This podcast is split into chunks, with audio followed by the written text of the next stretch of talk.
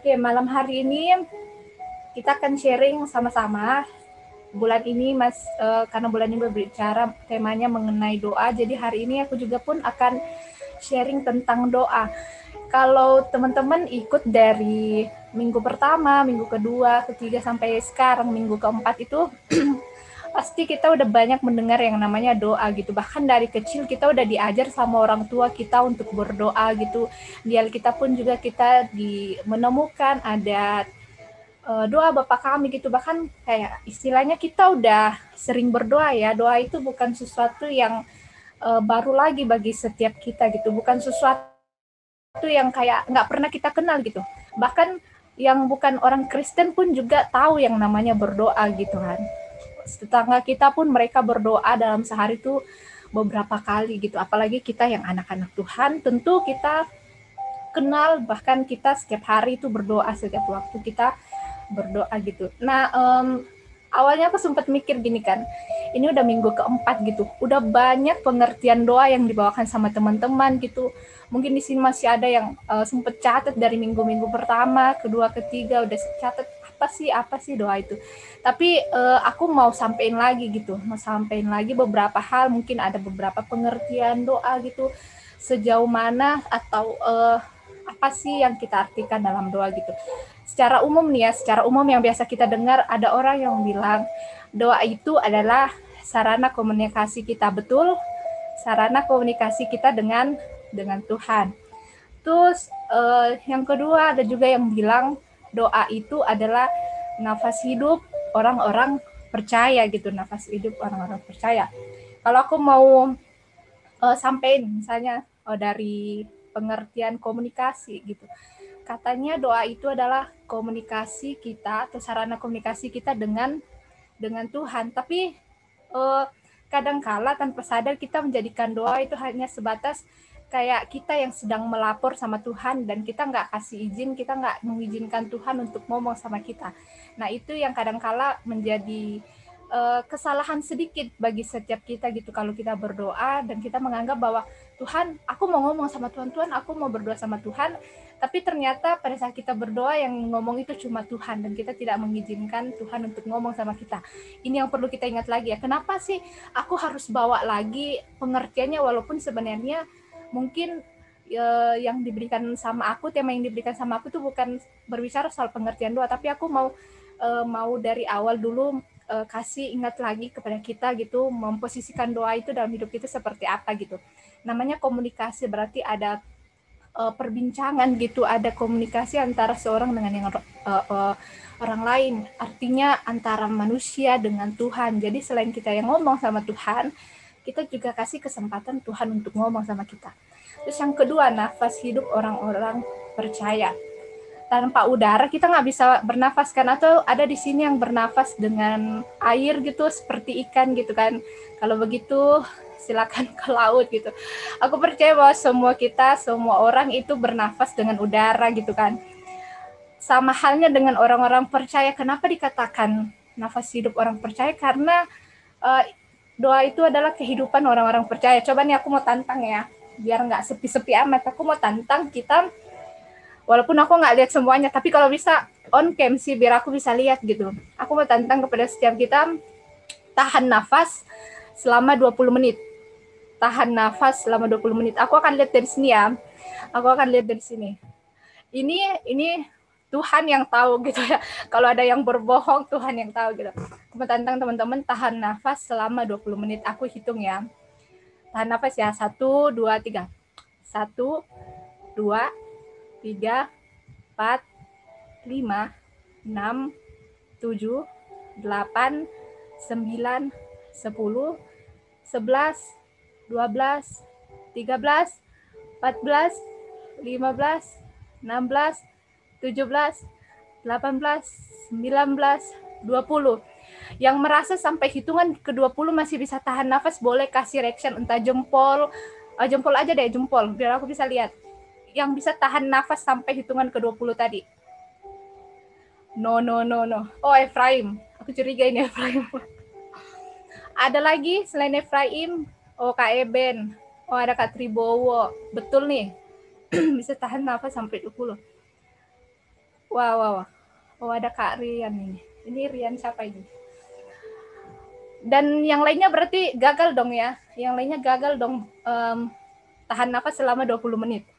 Walaupun yang tadi berhasil um, tahan nafas selama 20 menit itu aku yakin dia udah kayak udah ah kak kak kak kapan hitungan ke 20 nyampe udah nggak kuat udah nggak kuat pasti kayak gitu kan rasanya baru hitungan ke 20 loh kita nggak nafas gitu masih hitungan eh, uh, 20 menit kita nggak nafas tapi kayak udah aduh nggak kuat Tuhan udah nggak kuat Tuhan.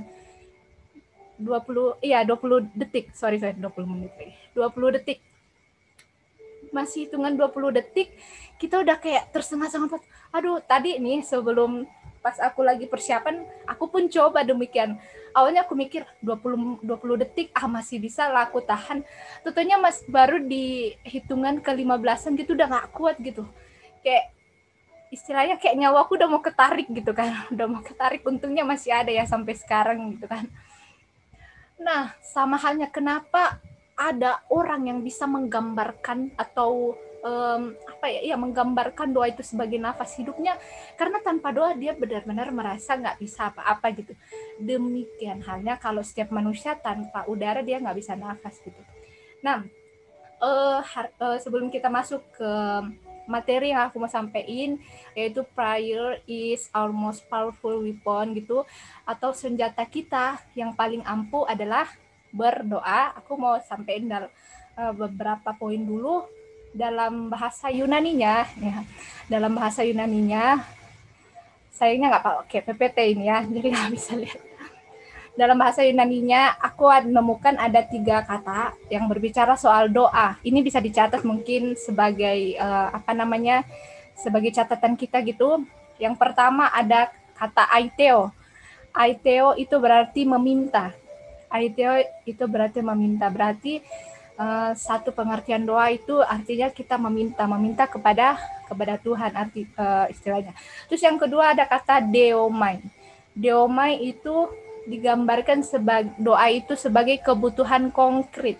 Namanya kebutuhan pasti benar-benar sesuatu kebutuhan konkret, berarti sesuatu yang benar-benar kita butuhkan. Pernah nggak sih kita punya satu kebutuhan, misalnya nih kita membutuhkan, oh saat ini kan lagi online, kita lagi butuh kuota, tapi kita nggak nggak istilahnya kebutuhan kita itu untuk memiliki kota, untuk punya kota nggak terpenuhi.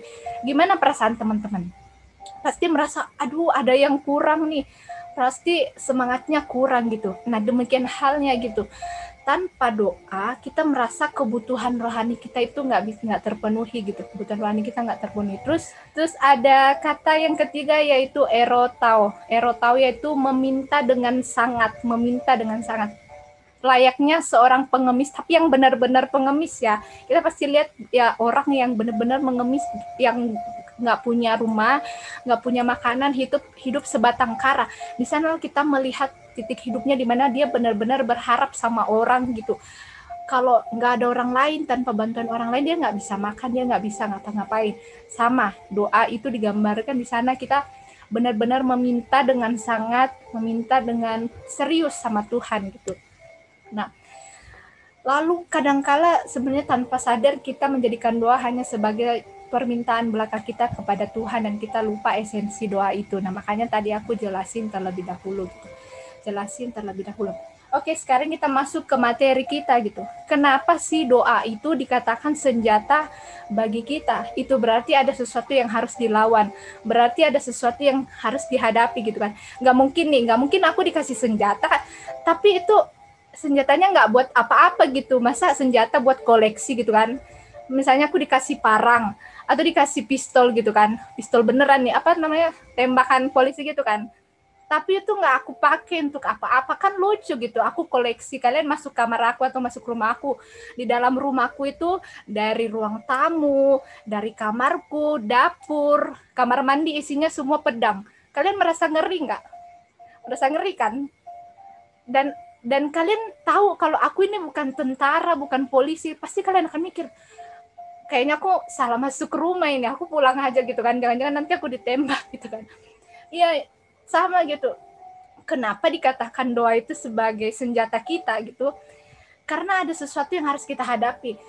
Ada kalau polisi dia punya tanggung jawab untuk melindungi bangsanya, untuk melawan yang menjadi musuh dari orang-orang yang, dia lindungi gitu.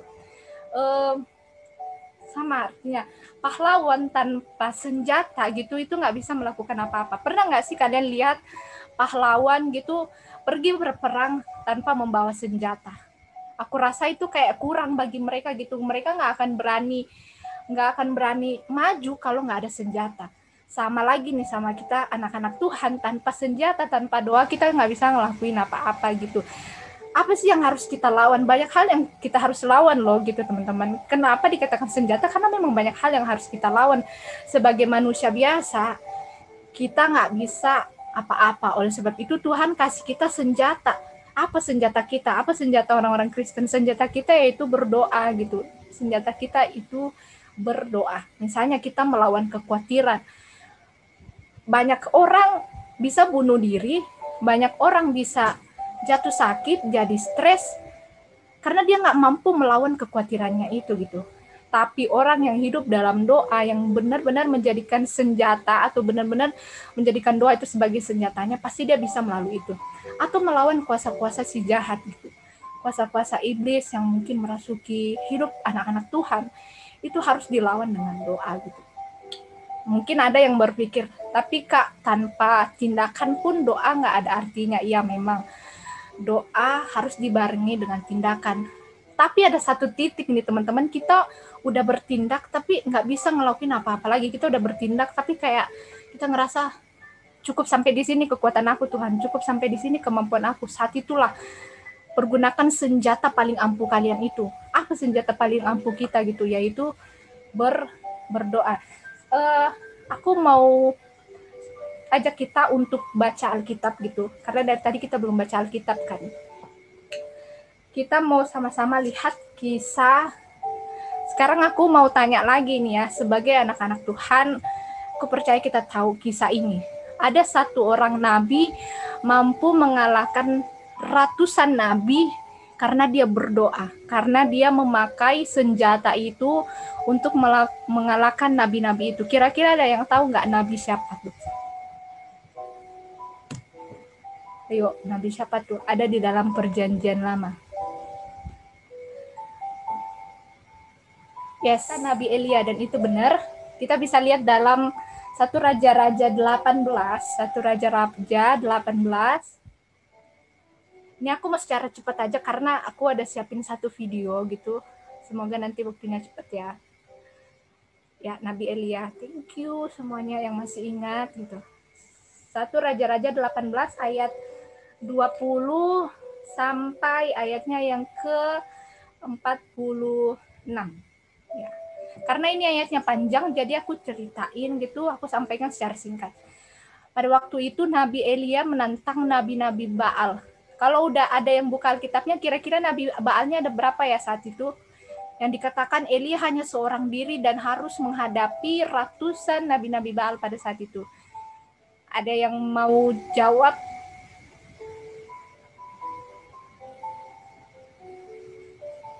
Yang udah buka Alkitab atau ada yang masih ingat itu? Oh, mantap kawan Ri. 450 gitu. Bayangin satu orang melawan 450. Ada orang yang kayak ada yang disilakan seperti kayak ini ya. Seorang anak muda misalnya diutus ke suatu tempat, ke satu daerah gitu. Tapi daerahnya itu terkenal sebagai daerah yang angker dan gak ada yang bisa bertahan di situ. Setiap orang yang masuk ke situ pasti akan lari dan akan uh, apa namanya meninggalkan tempat itu gitu Lalu kalau misalnya kalian diutus ke sana, kalian berani nggak misalnya kalau udah denger cerita kayak gitu? Aku yakin kita yang menjadikan doa sebagai senjata kita pasti akan berani ke tempat itu gitu.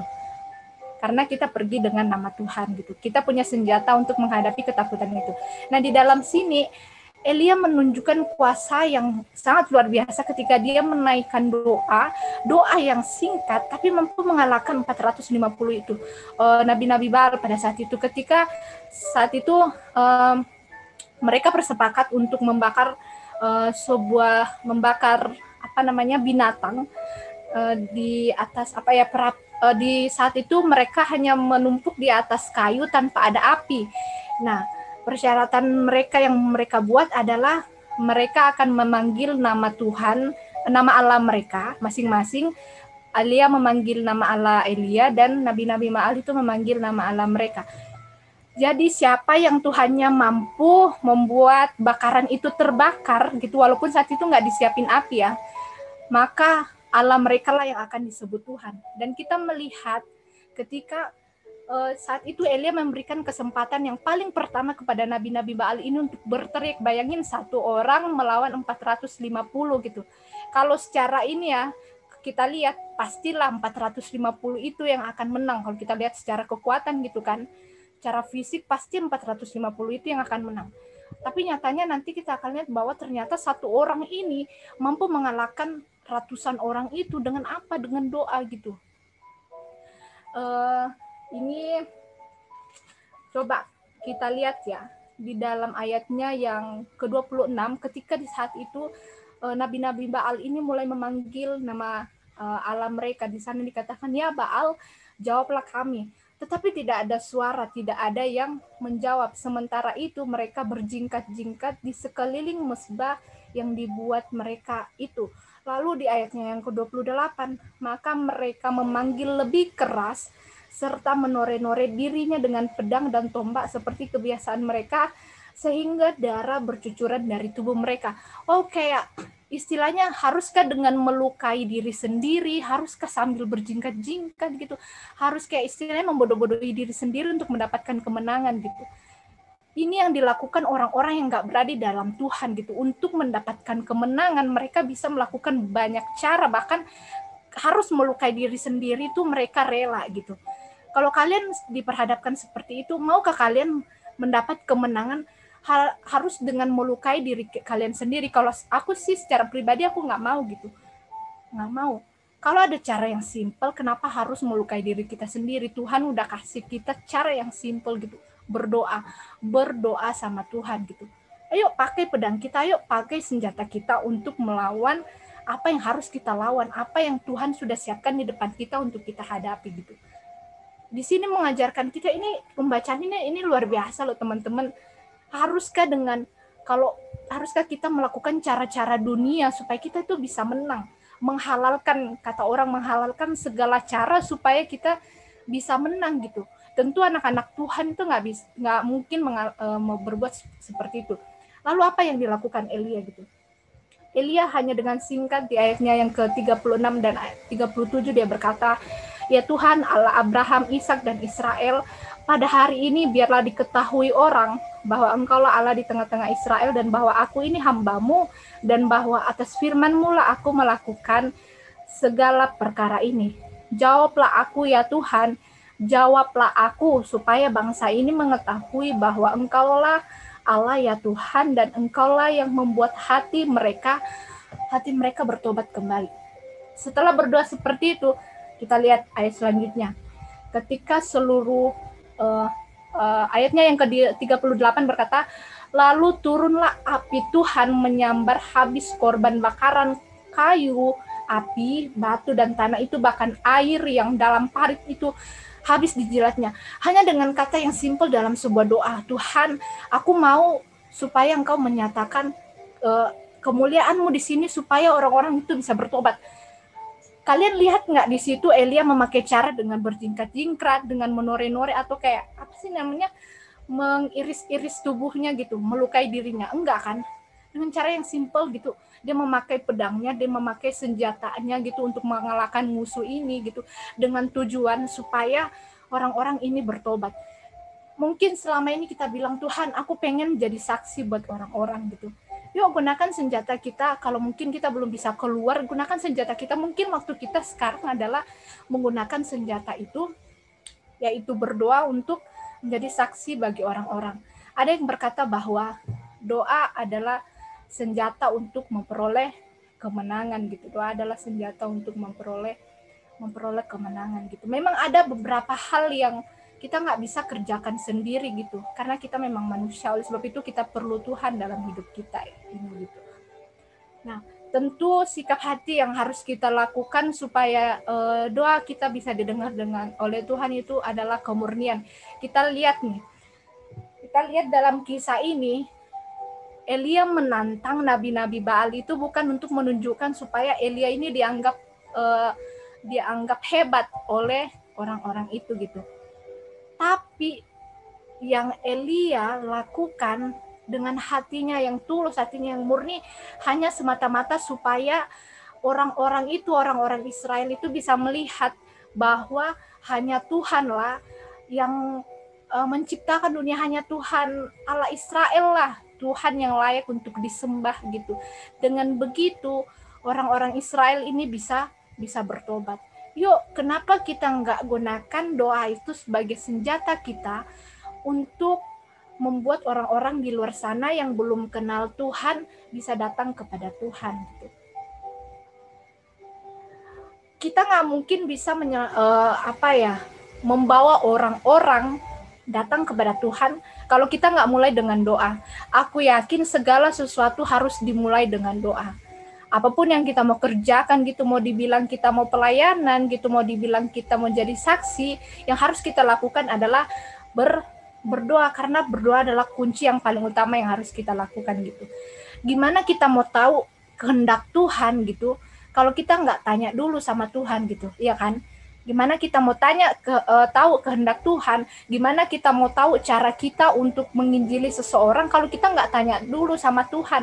Gimana kita mau tahu Tuhan mau panggil kita ke mana kalau kita nggak tanya dulu sama Tuhan? Yuk tanya dulu sama yang empunya misi gitu, yang punya uh, kerinduan apa yang harus kita lakukan gitu. Tentu dalam doa kita harus uh, melakukan kehendak Tuhan. Ini boleh dicatat ya, ini boleh dicatat doa adalah berbicara kepada Tuhan. Tapi doa bukan hanya sekedar berbicara, namun belajar berharap. Yang pertama tadi ya, doa adalah berbicara kepada Tuhan, tapi doa bukan hanya sekedar berbicara, tetapi belajar berharap sama Tuhan. Lalu selanjutnya, doa bukan hanya sekedar berharap, tapi belajar untuk terhubung dengan kehendak Tuhan untuk terhubung dengan kehendak Tuhan. Kita berbicara, terus kita belajar berharap, tapi nggak sampai pada sebatas kita berharap, tapi kita coba belajar terhubung, terkoneksi dengan apa yang menjadi kehendak Tuhan gitu. Itu yang menjadi uh, apa namanya uh, terakhir dari aku ya. Doa itu kalau aku mau tanya sama teman-teman, kan kita banyak nih melihat pengertian doa itu adalah komunikasi, doa itu adalah nafas. Kalau aku tanya teman-teman, kalian menggambarkan doa yang selama ini kalian lakukan itu seperti apa sih? Mungkin ada yang mau jawab gitu. Oh, kalau aku menggambarkan doa itu sebagai sesuatu yang mengagumkan bagi aku, Kak. Oke, kalau kamu menggambarkan doa seperti itu, kan kita punya uh, pengalaman masing-masing kan. Kita punya apa ya namanya? Kita uh, berdoa masing-masing. Tentu kita punya gambaran sendiri tentang doa itu. Itu mungkin selama ini kita hanya dengar penjelasan dari orang lain atau gambaran dari orang lain. Kalau hari ini aku tanya ke teman-teman semua, kalian yang mengaku selama ini udah banyak berdoa, kalian menggambarkan doa itu seperti apa sih bagi diri kalian? Oh, doa itu adalah um, seperti hobi aku Tuhan. Oh, oke, okay. hobi aku Tuhan. Misalnya kalau aku tanya, um, Kosam. Kosam. Kosam menggambarkan doa itu dalam uh, kehidupan Kosam secara pribadi apa sih? Mungkin satu kata aja. Doa itu adalah hubungan. Doa itu adalah hu hubungannya. Doa itu adalah relasi. Oke. Okay. Oh, Pak Yohan Damar, Pak Yohan Damar, kira-kira Pak Yohan Damar menggambarkan doa itu seperti apa sih? Oh, kalau menurut aku pribadi uh, yang pertama doa itu pelampiasan rasa dari aku pada Tuhan gitu. Baru itu yang kedua itu hubungan aku sama Tuhan.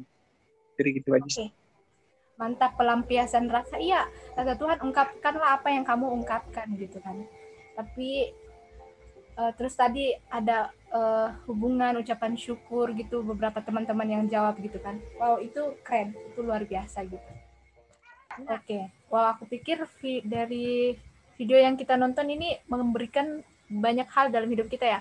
sangat mustahil tiga orang itu hidup di suatu pulau yang nggak ada siapa-siapa di situ gitu. Kita aja yang hidup kayak di Indonesia baru COVID-19 kita udah ngerasa wah ini ini udah kayak bencana ini udah hal yang kayak luar biasa banget untuk uh, Indonesia hadapi. Bayangin dengan tiga orang ini bertahan dengan apa?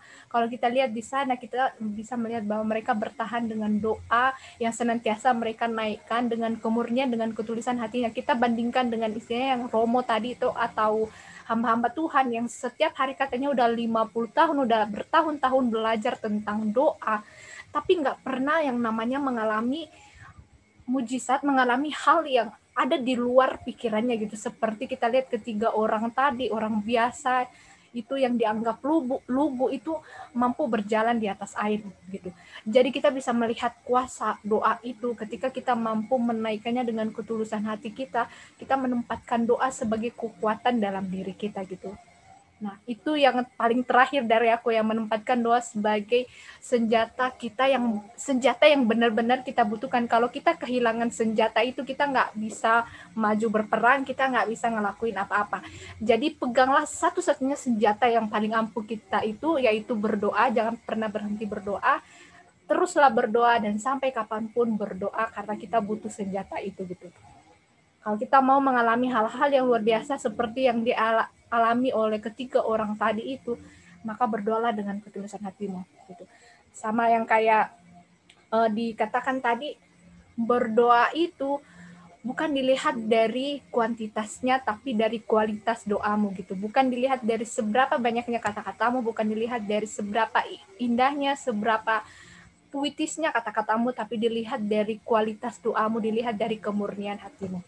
Oke teman-teman, semoga memberkati kita semua satu hal yang aku katakan, yuk pegang senjata kita satu-satunya itu doa, jangan lepaskan, jangan pernah tinggalkan karena banyak hal yang akan kita hadapi ke depan, bahkan banyak hal yang harus kita perangi ke depan. Peganglah senjata itu, siap sedialah selalu dengan doamu, dengan senjatamu. Amin firman Tuhan. Mari kita berdoa.